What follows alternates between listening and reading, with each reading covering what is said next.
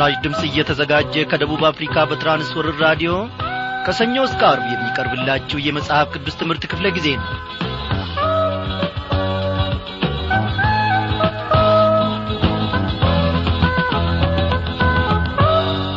በጌታ የተወደዳችሁ ክብሯን አድማጮቼ እንደምን አመሻችሁ? እግዚአብሔር አምላካችን አንድን አዲስ ቀን ደግሞ ሰጠንና በእርሱ ስንመላለስ ውለን በዛሬው ምሽት ደግሞ በቃሉ ማድ ፊት አንድ ላይ ተሰብስበናል። በዛሬው ምሽት ክፍለ ጊዜ ጥናታችን እንግዲህ ተከታታዩን የኢዩኤልን መጽሐፍ ጥናታችንን እንቀጥላለን ማለት ነው። እንግዲህ አስቀድመን እንደ ወትሮ ሁሉ ደግሞ ዝማሬን ጋብዛችኋለን ሰማዩ ጸጥ አለ ዝናቡ ጠፋ። ዳመናማ ይታይ ምንም አያካፋ ምድርም ጸጥ አለች መሬቱም ደረቀ ለምልሞ የነበረው ተውልጎ አለቀ ሰው መሸሻለ ከቀኝ ከግራዬ ተስፋ ቢሳረጉኝ በስቶ መከራዬ አሁን ተሳሳቱ መች እንዲልቀን በጊዜው ይመጣል ተስፋ እግዚአብሔር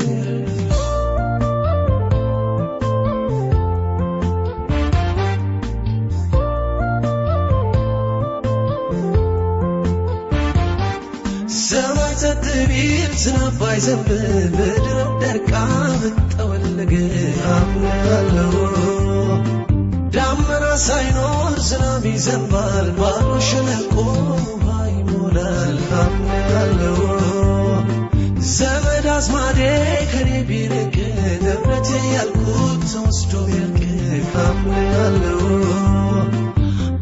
እግዚአብሔር የፍጥረት ጌታ ፈጥነ የምትደርስ ያመኑ ነፃ አምናለሁ አብርሃም አረጀ ሳራም ያው ደከመች እድሜያቸው አበቃ ልጅ የሚስሙበት የአብርሃም መድከም ጌታን መቸገረው። የዛሬ ዓመት ልጅን ትወልዳለህ አለው እንዴት ይሆናል ብለው ተሳሳቁ? የማይሆን መስሏቸው ያሉን ሳያውቁ።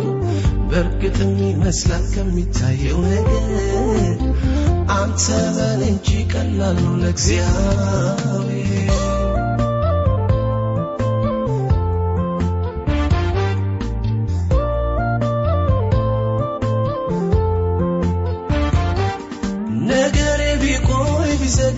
እንኳን የምፈልገው ባይመጣም የማየው ነገር ግራ ቢያጋባኝ ያልከውን እንጂ አልሰማም ሌላ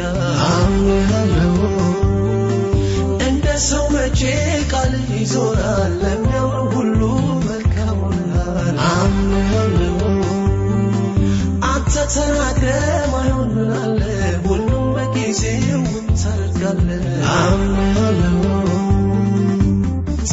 ጻድቅ ሰው ነበረ ኢዮብ የተባለ እጅግ ባለጸጋ የተደላደለ ግን ድንገት የሀብቱ ንብረቱ ወደመ። ሰይጣን ሊፈትነው በብዙ ደከመ። ሚስቱም እግዚአብሔርን ሰድብሙት አለችው።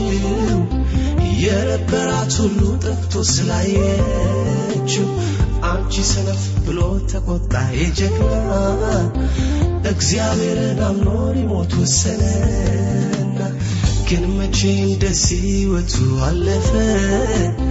በፊት ከነበረው አምሮበት አረፈ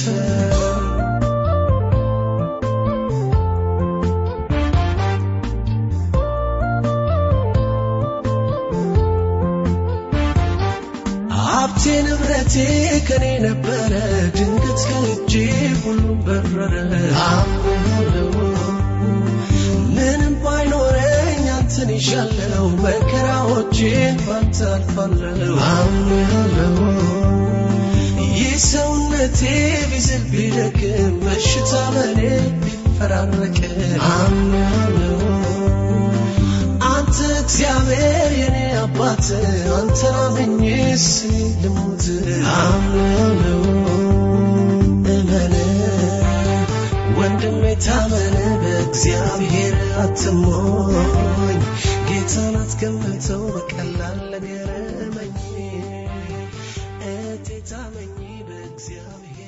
ወደ ዕለቱ ጸሎታችን እናልፋለን።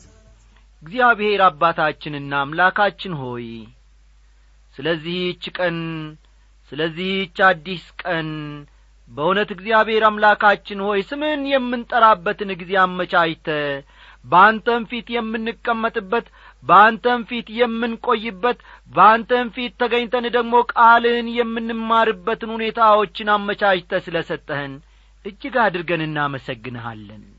እግዚአብሔር ሆይ እኔ ስለ ወገኖቼ እጅግ አድርጌ አመሰግንሃለሁ። የብዙዎቹን ሕይወት በቃልህ መሠረት እየሠራ እንደሆነ እግዚአብሔር አምላኬ ሆይ ወደ አሕዛብ ቤትም ደግሞ ገብተ ነፍሳቸውን ከጥፋት ስለ ታደግ ሁለንተናቸውን ስለ ባረክ እጅግ አድርጌ አመሰግንሃለሁ። የብዙዎች እንቆቅልሽ በቃል አማካይነት ተፈቷል። ጥያቄዎቻቸውም ተመልሶላቸዋልና ጌታ ሆይ ክበር ተመስገን። በዚህች ምሽት ደግሞ በእያንዳንዳችን ልብ ውስጥ ጌታ ሆይ ነክሰህና ከብረ ሁለንተናችንን ደግሞ እግዚአብሔር ሆይ እንድትገዛ የቀረውን የሕይወታችንን ዘመን ሁሉ እግዚአብሔር ሆይ የልጅህን የኢየሱስ ክርስቶስን የመስቀል ፍቅር ፊት ለፊት እያየን በትጋት እኖ እግዚአብሔር ሆይ ወተት ከመጋት አጥንት መወደቅ መቈርጠም ደረጃ ደርሰን ደግሞ መጓዝና መራመድ እንድንችል ጸጋህን አብዛልን እግዚአብሔር ሆይ ወደ ግራም ወደ ቀኝም ወደ ኋላም ሳንመለከት ፊት ለፊታችን አንተን እየተመለከትን እረኛችን ኢየሱስ ክርስቶስን እያየን ኖ መከተል እንድንችል እግዚአብሔር ሆይ ልባችንን በፍቅርህ ግለት አሙቅ አጽናን አጽናን ጌታችን ሆይ እስከ መጨረሻው ድረስ አጽናን የዚህን ዓለም ዝባዝንኬ ነገር ወደን። እግዚአብሔር አምላካችን ሆይ ነገሮች ቢሳኩም ባይሳኩም በሁኔታዎች ተጠምደን ከአንተ ፍቅር ፈቀቅ እንዳንል ከአንተም ፍቅር እግዚአብሔር ሆይ ልባችን ዝሎ ወደ ኋላ እነሆ እንደ ሎጥ ሚስት እንዳንመለከት። እባክ ጌታ ኢየሱስ ክርስቶስ እጃችንን ያዝ ሁለንተናችንን ግዛ። በመድኃኒታችን በጌታችን በኢየሱስ ክርስቶስ ስም አሁን ደግሞ በመካከላችን ተገልጠ ቃልህን ባርክልን። አሜን።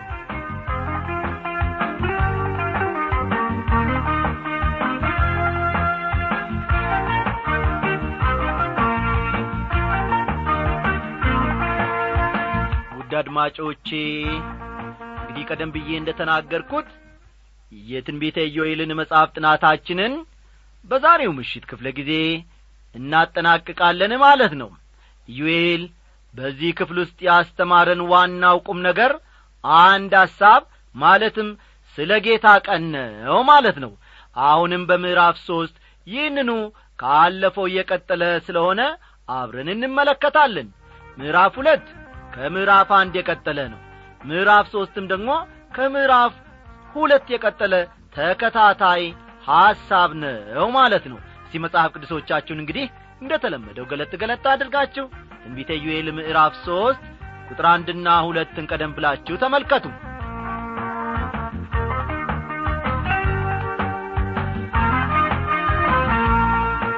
እነሆም በዚያ ወራትና በዚያ ዘመን የይሁዳንና የኢየሩሳሌምን ምርኮ በምመልስበት ጊዜ አሕዛብን ሁሉ ሰብስቤ ወደ ኢዮሳፍጥ ሸለቆ አወርዳቸዋለሁ። በዚያም ስለ ሕዝቤና ስለ ርስቴ ስለ እስራኤል በአሕዛብ መካከል የበተኗቸውን ምድሬንም የተካፈሉትን እፋረድባቸዋለሁ ይላል። እነሆም በዚያ ወራትና በዚያ ዘመን ሲል ምን ማለቱ ነው? የባለ አምሳ ቀንን ማለቱ ነውን? አይደለም። ምክንያቱም ቀጥሎ ያለው የይሁዳንና የኢየሩሳሌምን ምርኮ በምመልስበት ጊዜ ይላል። ተመልከቱ። ምክንያቱም ቀጥሎ ያለው ሐሳብ ምን ይላል? የይሁዳንና የኢየሩሳሌምን ምርኮ በምመልስበት ጊዜ ሲል ይናገራል። በዓለ አምሳ ቀን አስተውሉ። በባለ አምሳ ቀን ምርኳቸውን አልመለሰም ጌታ።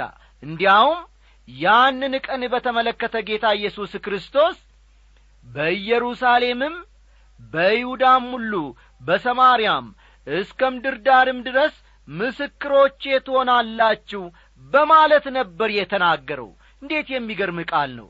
የሐዋርያት ሥራ ምዕራፍ አንድ ቁጥር ስምንትን መመልከት ይቻላል። ወንጌል በጣም ግልጽና ቀላል በመሆኑ ተምረናል አውቀናል የሚሉ ሰዎች ብዙ ጊዜ ይህንን እውነታ ለመቀበልና ለመረዳት ሲከብዳቸው አያለው ማድረግ ያለብን ማመን ብቻ ነው ወገኖቼ።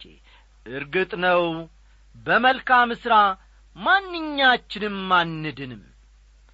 ስለ ዳን ግን መልካም ሥራ እንሠራለን ይህን ልብ በሉ። ማንኛችንም ብንሆን በመልካም ሥራ አንድንም። ስለ ዳን ግን መልካም ሥራ እንሠራለን ይህን ማስተዋል አለብን። በእውነት የዳናችሁ ከሆናችሁ ወንጌል የሚዳረስበትን መንገድ ትፈልጋላችሁ። እንደዚያ ካልሆነ ግን ደህንነታችሁን እጠራጠራለሁ። ምክንያቱም የዳነ ሰው መልካም ሥራን ይሠራልና አሕዛብን ሁሉ ሰብስቤ ወደ ኢዮሳፍጥ ሸለቆ አወርዳቸዋለሁ ይላል። ይህም ማለት ወደ ኢየሩሳሌም ማለቱ ነው። በዚያም ስለ ሕዝቤና ስለ ርስቴ ስለ እስራኤል በአሕዛብ መካከል የበተኗቸውን ምድሬንም የተካፈሉትን እፋረድባቸዋለሁ ይላል። ጌታ ኢየሱስ ክርስቶስ ወደዚህ ምድር ከመምጣቱ በፊት አማኞችን ብቻ የሚመለከት ፍርድ ይኖራል ይህ ፍርድ ሽልማትን ለማግኘት እንጂ ደህንነትን የሚመለከት አይደለም። አማኞቹ ሁሉ ወደዚህ ፍርድ ወንበር ይቀርባሉ። ወደዚህ ምድር በሚመጣበት ጊዜ ግን የሚደረገው ፍርድ ወደ መንግሥቱ የሚገቡት እነማን እንደሆኑ ለመወሰን የሚደረግ ፍርድ ነው።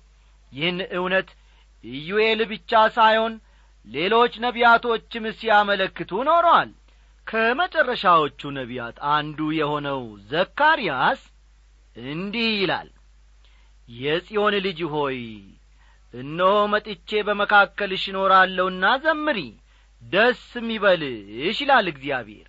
በዚያም ቀን ብዙ አሕዛብ ወደ እግዚአብሔር ይጠጋሉ ሕዝብም ይሆኑኛል በመካከልሽም እኖራለሁ። የሰራዊት ጌታ እግዚአብሔርም ወደ አንቺ እንደ ላከኝ ታውቂያለሽ ሲል ይናገራል።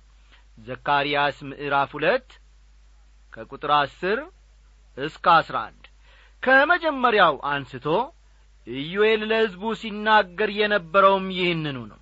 ጌታ ኢየሱስ ክርስቶስ ወደዚህ ምድር መጥቶ መንግሥቱን ይመሰርታል። ሥጋን በለበሰ ሁሉ ላይም መንፈሱን ያፈሳል።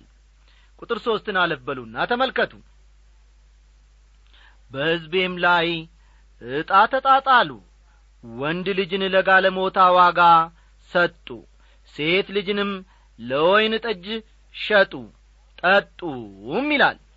በአሁኑ ጊዜ ስለ እንስሳት መብት እንቈረቈራለን የሚሉ ድርጅቶች በያገሩ እየተቋቋሙ ነው። እነዚህ ሰዎች ማንኛውንም በእንስሳት ላይ የሚደረግ ግፍን አጥብቀው ይቃወማሉ ማንኛውም እንስሳ መገደል የለበትም በማለት ሽንጣቸውን ገትረው ይከራከራሉ። ይሁን እንጂ በየዕለቱ በሺዎች የሚቈጠሩ እንስሳት በቄራዎች እንደሚታረዱ ቢያውቁም አንድም ጊዜ ድምፃቸውን ያሰሙበት ጊዜ የለም። አንድ ጊዜ አንድ ጓደኛዬ በእንግሊዝ አገር ሲማር አይጥ እሱ በሚያድርበት ክፍል የእግሩን ካልሲ በልታበት ኖሯልና አይጧን ጠብቆ ለመግደል አንድ ቀን ዱላ ይዞ ሲያሳድዳት እንግሊዞች ያያሉ። ይህ እኮ እውነት ነው። ከዚያ በኋላ እንግሊዞች ምን እንደሚያባርር ይጠይቁትና አይጥ ካልሴን እዚህ ቤት ገብታ በልታብኛለች እሷን ለመግደል ነው ሲል ይነግራቸዋል። እነርሱም እኛም እቺን አይጥ አንተ ከገደልክ አንተን እንገላሃለን እሷ ነጻ መብት አላት ለመኖር። የእንግሊዝ ሀብት ናት አንተ ልትገላት አትችልም ብለው አፋጠጡት። ይህ እጅግ የሚገርመኝና የሚደንቀኝ ነገር ነው። አንዲት ንብረት የምታበላሽ አይጥ የእንግሊዛዊ ዜግነትን አግኝታ ሰዎች ሲከራከሩላትና ሲቆሙላት ስሰማ እጅግ እደነቃለሁ። አይጧ እንግሊዛዊት ሆና ተገኝታለች። አይገርማችሁምን?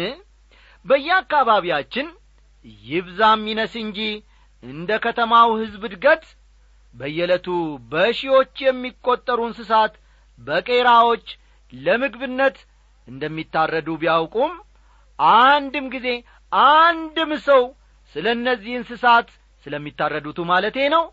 ቆሞ የተከራከረ ማንም የለም ድምፁንም ያሰማ የለም። ምክንያቱም ቅቅልና የጐድን ጥብስ ስለሚወዱ ሰዎች ያንን ማጣት ስለማይፈልጉ በአገራችንም ደግሞ ጥሬ ሥጋ የሚወዱ ሰዎችም ስላሉ በሥጋ ቤቱ ደጃፍ ቆመው የትኛው ሥጋ ቆንጆ እንደሆነ ከሥጋ ቤት ሥጋ ቤት እየዞሩ ያማርጣሉ። ስለዚህ ያንን ማጣት አይፈልጉም በበኩሌ ማንኛውንም እንስሳ ማሰቃየት ወይም ማጉላላት እንደሌለብን እቀበላለሁ። ይህን በተመለከተ ምንም ችግር የለብኝም። ይሁን እንጂ በአሁኑ ጊዜ ትልቅ በደል እየተፈጸመ ያለው በሕፃናት ላይ እንደሆነ አምናለሁ። ሕፃናት ከአቅማቸው በላይ እንዲሠሩ ይደረጋሉ። በሰካራም አባትና በአመፀኛ እናት ብዙ ጥቃት ይደርስባቸዋል። እነዚህ ሕፃናትን በተመለከተ አንድም ጊዜ ድምፃችንን አላሰማንም። ብዙዎች ሕፃናት ደግሞ በጐረምሶች ይጠቃሉ ይደፈራሉ። አስገድዶ መድፈር ማለት ነው። በዚህ ባለንበት ዘመን ብዙ ሕፃናት ከቤተሰቦቻቸው የሚኰበልሉት ለምንድን ነው? ኮብላይ ልጅ ወይም ልጆች ያሏቸው ወላጆች በጒልበታቸው ተንበርክከው ስላደረጉት በደል ከእግዚአብሔር ምሕረትን መለመን ይኖርባቸዋል። ምናልባትም አንዳንዶቻችን ልጄ ኮብላይና አመፀኛ የሆነው ከአጉል ጓደኞች ጋር በመግጠሙ ነው ወይም ደግሞ ስነ ልቦናዊ ችግር ስላለበት ነው በማለት ከተጠያቂነት ለማምለጥ ሙከራ ያደርጉ ይሆናል። ወዳጆቼ ሰበብና ምክንያትን መደርደር ያለብን አይመስለኝም። ለመሆኑ ለልጆቻችን መልካም ምሳሌ የሆን ወላጆች ስንቶቻችን ነን? በሕዝቤም ላይ ዕጣ ተጣጣሉ። ወንድ ልጅን ለጋለሞታ ዋጋ ሰጡ ይላል የእግዚአብሔር ቃል። በቤታቸው ካለው የመጠጥ ሱሰኝነትና ሰካራምነት የተነሣ የስንት ሕፃናት ሕይወት ተበላሽቶ ይሆን ወንድ ልጅን ለጋለሞታ ዋጋ ሰጡ ሴት ልጅን ለወይን ጠጅ ሸጡ ይላል የእግዚአብሔር ቃል። አንድ ጊዜ ገና በልጅነቷ የመጠጥ ሱሰኛ የሆነችና በሴተኛ ዳሪነት የተሰማራችን ልጅ ወደዚህ ሕይወት መቼ እንደ ገባች ለቀረበላት ጥያቄ ስትመልስ ለመጀመሪያ ጊዜ የአልኮል መጠጥን የጀመርኩት ከእናቴ ጋር ነበር ስትል ተናግራለች። እግዚአብሔር እንግዲህ ወገኖቼ እንዲህ ያሉ እናቶችን ይቅር ይበል እንዲህ ያሉ አባቶችንም ይቅር ይበል። በጣም የሚገርመው ደግሞ የሞራል ውድቀታችንን እንደ ስልጣኔ ምልክት ለማቅረብ የምናደርገው ሽር ጉድ ነው። እንደ እውነቱ ከሆነ ቁልቁል እየወረድን እንጂ በስልጣኔ እየመጠቅን ወይም ደግሞ እያደግን አይደለንም። ቁጥር አራት ጢሮስና ሲዶና የፍልስጤምም ግዛት ሁሉ ሆይ ከእናንተ ጋር ለእኔ ምን አለኝ? በውኑ ብድራትን ትመልሱልኛላችሁን? ብድራትን ብትመልሱልኝ ፈጥኜ በችኰላ ብድራታችሁን በራሳችሁ ላይ እመልሳለሁ ይላል። እጅግ ከእርሱ ርቀው በመሄዳቸው ከእንግዲህ በሙሉ ልብ ወደ እርሱ ለመመለስ ፈቃደኛ ለመሆናቸውን እግዚአብሔር ይነግረናል። ቁጥር አምስትና ስድስትን ተመልከቱ። ብሬንና ወርቄን ወስዳችኋልና የተወደደውንም መልካሙን ዕቃዬን ወደ መቅደሳችሁ አግብታችኋልና ከዳርቻቸውም ታርቋቸው ዘንድ የይሁዳንና የኢየሩሳሌምን ልጆች ለግሪክ ሰዎች ሸጣቸዋልና ይላል በዚህ ወቅት እንኳ እስራኤላውያን በባርነት ተሽጠው ነበር። ይህ የሆነው ግን ገና ሮም ወደ ሥልጣን ከመውጣቷ በፊት ነበር። ቁጥር ሰባትና ስምንት እነሆ እነርሱን ከሸጣችሁበት ስፍራ አስነሳችኋለሁ ብድራታችሁንም በራሳችሁ ላይ መልሳለሁ እግዚአብሔር ተናግሮአልና ወንዶችና ሴቶች ልጆቻችሁን በይሁዳ ልጆች እጅ እሸጣለሁ። እነርሱም ለሩቆቹ ሕዝብ ለሰባ ሰዎች ይሸጧችኋል ይላል። በጢሮስና በሲዶና ስለሚመጣው ፍርድ ሕዝቅኤል ኤርምያስና ኢሳይያስም ትንቢት ተናግረው ነበር። ትንቢታቸውም ሙሉ በሙሉ ተፈጽሟል።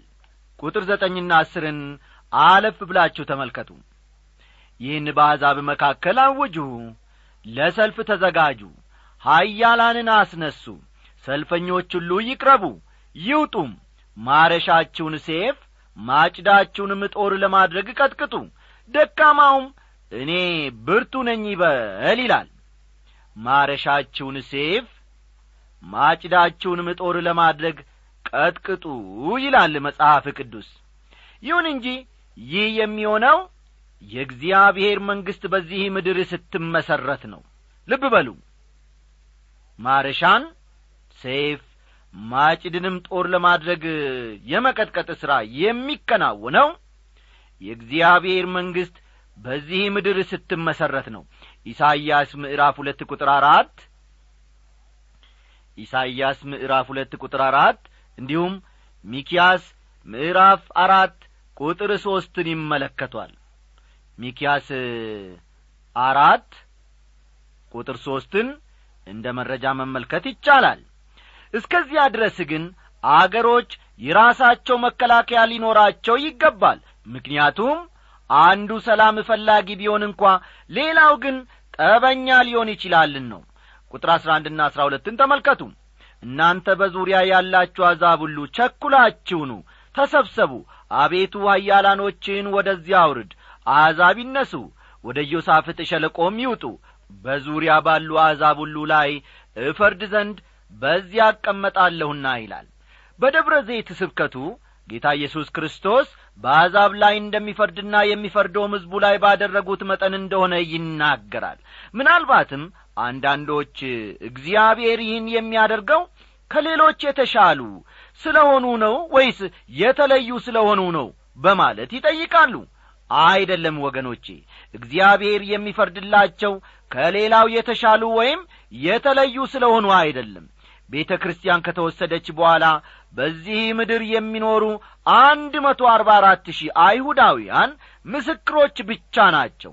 ከእነዚህ ምስክሮች ለአንዱ ውሃ ያጠጣውን ሰው ጌታ ዋጋውን እንደሚከፍለው ተናግሯል። ይሁን እንጂ በዚያ ዘመን ከእነዚህ ምስክሮች ለአንዱ አንድ ጽዋ ውሃ መስጠት ሕይወትን የሚጠይቅ ነገር ሊሆን ይችላል። ቁጥር አሥራ ሦስት መከሩ ደርሶአልና ማጭድ ስደዱ መጥመቂያውም ሞልቶአልና ኑ እርገጡም ክፋታቸውም በስቶአልና መጥመቂያ ሁሉ ፈሷል ይላል። መከር ሲል የዘመናት መጨረሻን መግለጹ ነው። መከር ሲል በዚህ ክፍል ውስጥ የዘመናት መጨረሻን ማለቱ ነው የእግዚአብሔር ቀን በፍርድ ሸለቆ ቀርቦአልና የብዙ ሕዝብ ውካታ በፍርድ ሸለቆ አለ ይላል ቁጥር አሥራ አራት። ያንን የችግር ጊዜ ኢዩኤል የጌታ ወይም የእግዚአብሔር ቀን በማለት ይጠራዋል። ይህም በታላቁ መከራ ይጀምርና ክርስቶስ መጥቶ መንግሥቱን በዚህ ምድር ሲመሰርት የሚጠናቀቅ ነው። ይህን ካለ በኋላ ደግሞ ኢዩኤል በሰማይ አካላት መካከል ስለሚኖር ቀውስ ከቁጥር አሥራ አምስት እስከ አሥራ ሰባት ባለው ስፍራ ይናገራል አሁንም ቢሆን ኢየሩሳሌም በአሕዛብ እየተረገጠች ነው። አንድ ቀን ግን እንዲህ አይሆንም። ያኔ ኢየሩሳሌም የተቀደሰች ከተማ ትሆናለች። ቁጥር አሥራ ስምንትን ተመልከቱ። በዚያም ቀን እንዲህ ይሆናል። ተራሮች በተሃ ጠጅ ያንጠባጥባሉ ኮረብቶችም ወተትን ያፈሳሉ በይሁዳም ያሉት ፈፋዎች ሁሉ ውሃን ያጐርፋሉ ከእግዚአብሔርም ቤት ምንጭ ትፈልቃለች የሲጥምንም ሸለቆ ታጠጣለች ይላል። ይህ ሁሉ የሚሆነው መንግሥቱ ሲመሠረት ነው። በዚያ ጊዜ አሁን ያሉ ችግሮች ሁሉ ወገኖቼ ከቶ አይኖሩም። ቁጥር አሥራ ዘጠኝ በአገራቸው ንጹሕን ደም አፍሰዋልና በይሁዳ ልጆች ላይ ስላደረጉት ግፍ ግብፅ ምድረ በዳ ኤዶምያስም በረሃ ይሆናል ይላል። መንግሥቱ በሚመሠረትበት ጊዜ እንኳ እግዚአብሔር በግብፅና በኤዶም መፍረዱ በፍጹም የማይቀር ነው። ቁጥር ሀያና አንድን ተመልከቱ። እነዚህን ክፍሎች ተመልክተን የዛሬው የመጨረሻ ክፍላችን እናደርጋለን። ነገር ግን ይሁዳ ለዘላለም ኢየሩሳሌም ለልጅ ልጅ መኖሪያ ይሆናል።